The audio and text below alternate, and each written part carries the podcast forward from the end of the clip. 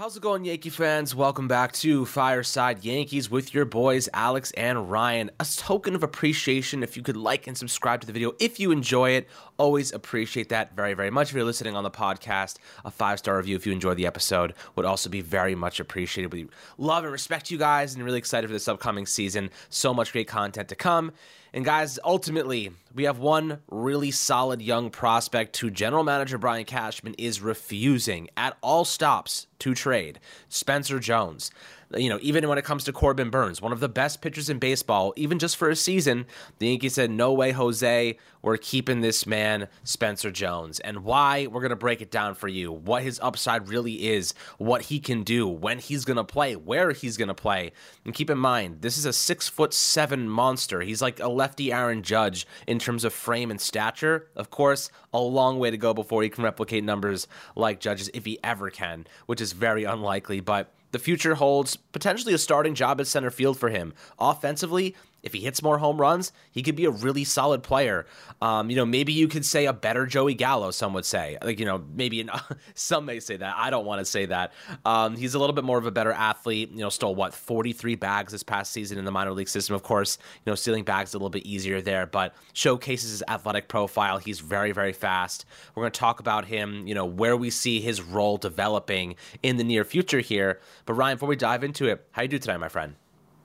I'm doing great. And as you mentioned, you know, Spencer Jones is a very weird prospect in the sense that, you know, a lot of his prospect stock comes from the fact that this is a guy who, you know, just has every physical tool you would want in a baseball player. Ridiculously fast, despite the fact that he's six six, right? Like, ridiculous power that comes with his size. Um, and, and, it's almost like he's a player you created in the MLB The Show. Like, you just created, you know, this tall, super fast, play center field too. Like that's usually not where you put a guy at his height. Um, you know, we, I know that conversation happened with Aaron Judge as well, and they played him in center field. But you know, when Joe, when Judge was put in center field full time, he was a little bit you know older, not as fast as he was when he first came up as a prospect. Jones has reached sprint speeds of 30 feet per second. He is again like built in a lab to be the kind of guy you you know you kind of gush over as a prospect. Um, and he does not have a lot of experience hitting, or at least compared to where most college players are at. He didn't get to play as much his early years in Vanderbilt as he was recovering from Tommy John surgery, the COVID pandemic, a lot of different variables in there. 2022 was really his first full year being a college hitter. This past year was his first full year being a professional hitter. That's not to say that Spencer Jones is go is or should be looked at the way again you look at like a teenager, like a 19 year old, a 20 year old, um, uh, but more so that you should look at him as a guy who does not have a lot of professional experience or a lot of uh, experience swinging the baseball bat. And this is a very raw prospect. The Yankees are hoping they can get him to hit the ball in the air more, to get him to pull the ball more a little bit. I'm not even sure he has to pull the ball in the air more. Um, not saying he doesn't have to, like he doesn't, he shouldn't want to try to pull the ball in the air more. Um, I think that's a good approach to have to to when you put the ball in the air, hit it to right field as a left-handed hitter. Um, but he's so powerful that he can get it out to dead center. That he can shoot it out to the opposite field. Um, you know, I think of a hitter like you know you think of like Giancarlo Stanton.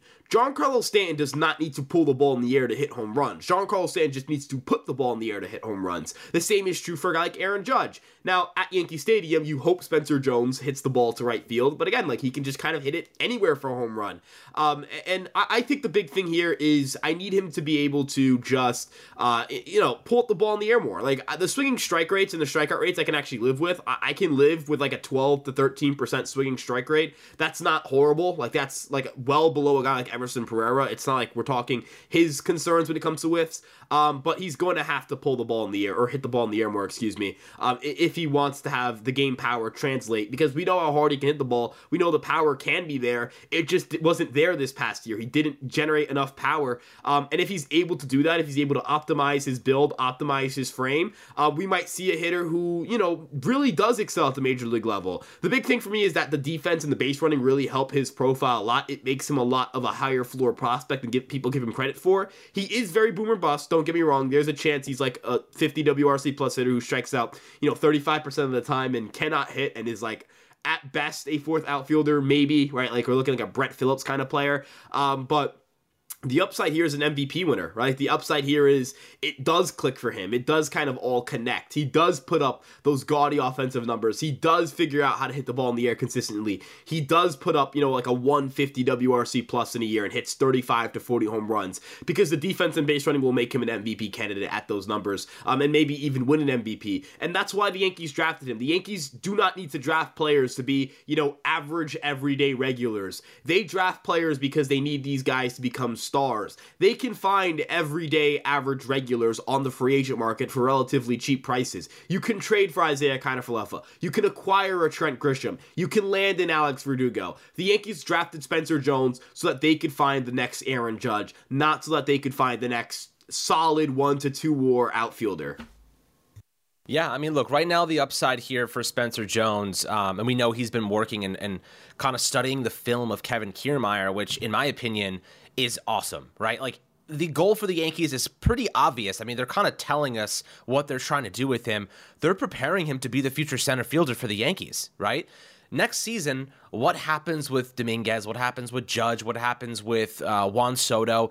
Verdugo's probably gone, if I had to guess. Um, let's say you bring back Juan Soto, Jones takes over in center, Judge plays left field, um, and then of course you have uh, Juan Soto playing right field. Then you have Stanton, who's kind of this like where do you put him type of situation. Maybe the Yankees have this rotation. The first depth piece is Dominguez or Jones, whoever wins that starting job.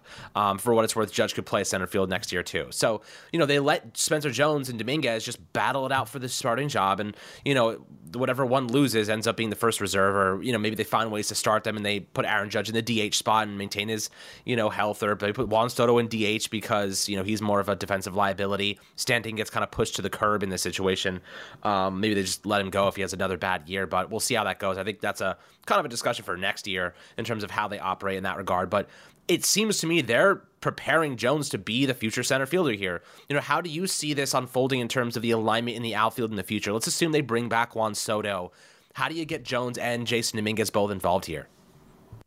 Yeah, so the big thing for me is that I think Spencer Jones is very clearly more capable of handling center field than Jasson Dominguez, and it's not really close to me. Spencer Jones is a legitimately excellent defensive outfielder.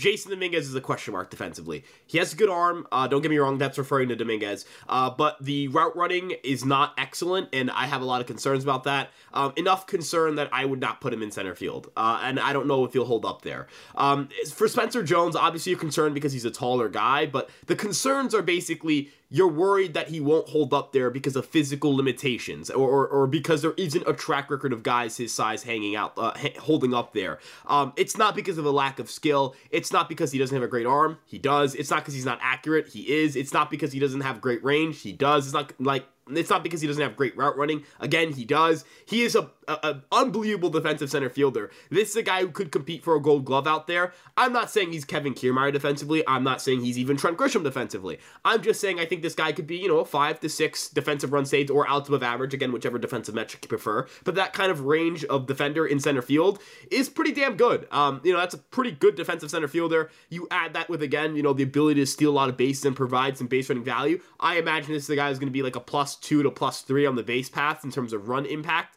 Um, and then again, whatever you get from the bat, if you can just get above average production, that's a three to four war player, and a three to four war player is pretty damn good. Um, now, I know that Jasson Dominguez is the more exciting offensive prospect, and I would agree. I think Jasson Dominguez is a lot more polished, has a lot more going for him in that regard. Like, I, I believe Jasson Dominguez is the more likely of the two to go out and, and, you know, put up like a 150 WRC plus. But I also believe that Spencer Jones is as likely, uh, if not maybe a little bit more, depending on how you view um, defensive value or how Jasson Dominguez comes back from Tommy John surgery. Um, it might be a little more likely to, you know, put up an eight or nine war season because of the defense, right? I know that, you know, you're looking at outcomes, you have to look at them, you know, in a spectrum, right? You know, there's your floor, your ceiling, your median outcome. You kind of look at everything between 60th, 70th, 80th, 90th percentile outcomes, you know, even 20th, like your 30th, 40th, 50th percentiles. You know, it, it kind of all boils into this. I know it's this is all really mathy and whatever, but you know it, it, boils down to what you end up falling on on that spectrum. Jones's spectrum is very wide. There is that outcome where he again nine war year perennial MVP candidate like Aaron Judge 2.0 And then there's like, you know, Franchy Cordero, right? Uh, in terms of offensive output. But the defense does create a little bit of a better floor there because of the fact he's so good out there. He'll at least have some value to a major league team, right? The Yankees have vo- rostered pretty bad hitters because they can play defense. Again, examples would be like Marwin Gonzalez or Tyler Wade. They can just play defense, so you keep them on your roster. Um, and I think that that's going to keep Jones at the major league level, um, or at least going to give him looks at the major league level. Whereas Dominguez, a lot of it is the bat. It's hard for me to imagine Jasson Dominguez not being a good hitter because he has so many physical tools, and he'll at least, at least in my opinion, hold his own in the outfield. Not great in center field, but he'll be fine in the corner outfield spots. These guys are two very different prospects, and I think that people sometimes they look at Jones being over Dominguez or Dominguez being over Jones and think one or the other is outrageous and try to compare the two. They are extremely different. They're remarkably different. They have completely different flaws, completely different strengths, completely different builds. Like Jasson Dominguez is this stocky 5'9, maybe 5'8, kind of like in that 5'8 to 5'10 range. Um, freak of nature. You have no idea how he's so fast at that build. Jasson Dominguez is this tall, lanky, or like this guy can hit the ball a million miles an hour, and I have no idea how he's six six and can move like that. Um, you know, these guys are very different, and they're physical specimens and they're uh, anomalies in that regard. You know, if you look at load and score, Spencer Jones was in the top 0.82 percent that is not, you know, some uh, error here. He is within the top 1% of athletes in that metric. He is a physical anomaly. Like he is just somebody we have not seen before. We have he is somebody you will not, you will probably never see again, at least for the near in the near future in terms of athleticism in the Yankee organization. This is, you know, I I know I said this earlier and I'm going to just hammer this point again. These are the, t- the kinds of players the Yankees need to have in their organization, right? Physical anomalies where there's the outcome they become superstars because, again, the Yankees can find league average, right? I mean, God forbid they don't have a center fielder because somebody gets hurt. You just throw Trent Grisham out there. God forbid, I mean, entering this year, they, they lost Jasson Dominguez um, because of Tommy John surgery. That likely pushed them to get a guy like Alex Verdugo a little bit more aggressively. Um, you could just find an Alex Verdugo. You can just trade for one. You know what I mean? I'm not saying they grow on trees, but they kind of do, right? I mean, you can kind of league average players are everywhere, right? You can find these kinds of players. The Yankees don't need to waste. I'm not saying it's a waste of time to develop an, a league average player, but I'm not like I don't want the Yankees to use a first round pick on this guy's a good hit tool. He has limited power. He has a limited ceiling, but he has a good chance of making the major leagues. That player isn't going to excite me. That player isn't going to move the needle for me. The Yankees might have five or six players in the organization who can do that for them, right? You draft the Chase Hampton because the fastball is really good and the upside's excellent. You draft a Will Warren because the stuff is top of the line and upper echelon. You don't care about the reliever risk, and you don't care about the fact that they may not be able to be full time starting pitchers and might end up in the bullpen because the upside is these guys compete for like top of the rotation spots. You know what I'm saying? So, uh, you know, in regards to Spencer Jones, I don't want to sit here and place the expectation of an MVP winner, of Aaron Judge, of this or that, or whatever it may be. But I do want to point out you can say that we, ha- we need to be realistic, which we do need to be, but the upside is unbelievable. This guy might be one of the best players in all of Major League Baseball if he hits his ceiling. And I, I need people to really grasp that fact. And I think that's the kind of narrative that the Yankees follow. They see a player that has that type of upside, and they're willing to say to themselves, look, we know this guy's generational power, really good athletic profile, could be a tremendous defensive asset. And they say to themselves, why do we want to trade that potential away? And you look at other players, right? Like guys we've traded in the past um, you know, whether it be Drew Thorpe or whatever, they have their weaknesses. You know, they, they have that maybe they're not going to be the best player. They don't have the potential to be one of the best players in baseball. Maybe one of the best players on the Yankees, um, or even a mid rotation guy. But you know, Spencer Jones has the skill set and the the aptitude to be one of those top ten guys. And you don't trade that for one year of Corbin Burnes. You know what I mean? You don't you don't trade your future because the Yankees are following probably a similar path to how they operated with Judge and applying that to Spencer Jones. They're getting him incorporated. He's already with the top team right now. You know, in spring training, they're getting him acclimated, letting him see MLB pitching. They're doing everything to help him reach that level, tweaking his stuff. He has the work ethic. We've we've interviewed him. Great dude, tons of potential. He knows it. Um, he's a confident guy. And look, like I feel as though they have two of those guys. You know, it's not just Spencer Jones, it's Jasson Dominguez as well. He's 21 years old now. He's already hit a homer off of Justin freaking Verlander, guys. I mean, what more could you ask for? You have two players that have the capacity and the talent to be top 10 players in baseball. You know what I mean? They have the capacity to be elite level quality players. You know, the probability of getting one of those guys is low. Now you have two of those guys. The probability increases of one of those guys panning out because you have two of them. So, Nothing is guaranteed. A lot of work still left to go to get those guys where we want them to be. But are we really going to stop at the one yard line right before they get to the MLB, right before they have a chance to prove their worth? Are we going to not hand the ball off to Marshawn Lynch? I'm kind of riding with that analogy lately. You're gonna you're gonna throw it to freaking Malcolm Butler? No, you hand the ball off to Marshawn Lynch. You see what they have. You don't stop at the one yard line and trade it for a one year rental. It's ridiculous. I think a lot of people are in agreement with us on that case.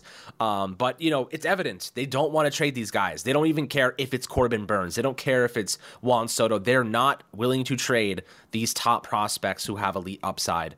Um, and I think that's the right move. Some might call us prospect huggers for that. I call this looking to the future. Our team is very good right now. Aaron Judge and Juan Soto and Gerrit Cole will carry a team by themselves. You know, you don't need to leverage two elite level prospects who could be. And think about think about Spencer Jones and Dominguez. How much money you save if those guys pan out. Think about where you can invest that additional money. If if those guys are great MLB players, you're talking about six years of cost controlled um, talent at the outfield at a very high productive rate. You can take that money and think about it, like 31 mil to Juan Soto right now, and 8.2 to Alex Verdugo, and what 4, 35 mil to Aaron Judge per season you take 40 mil, whatever it is, you take all that money and you say, well, now we have two guys making under a million per season. You can take that and say, okay, we can afford to go get and pay Corbin Burnes. We can afford to go pay a superstar third baseman or a superstar second baseman or keep Gleyber Torres. Your opportunities now expand significantly, and it makes one. It makes uh, Giancarlo Stanton's deal. Like, think about this. I would be willing to just trade a prospect to get rid of at least a portion of Stanton's contract. You know, maybe even $10 million per season. Send him, send him somewhere else. Someone pays him. Maybe you take on half his salary and he's still productive somewhere else as a DH and the Yankees now have 15, 20 million, or say 10, 15 million extra, and Spencer Jones or Jasson Dominguez both are incorporated. I'm willing to sacrifice the money to get both those guys involved more frequently um, if it comes down to it. Because look, Stanton's regressing. We don't know what he's going to do. Maybe he bounces back and has a great year and we keep him, but this is a problem for next year. At the moment, we have two young prospects who have a lead upside, and that is a very good problem to have to figure out where they should be playing. Uh, so, guys, always happy to hear your thoughts below in the YouTube comment section. Make sure to like and subscribe as always. And we appreciate you guys tuning in. We'll catch you guys on the next Fireside Yankees episode.